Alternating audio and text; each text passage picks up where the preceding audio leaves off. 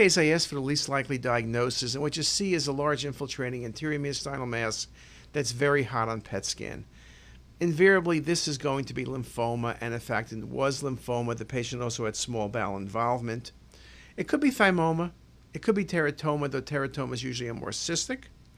Sarcoidosis gives you nodes in the anterior mediastinum, though typically in the hilar regions.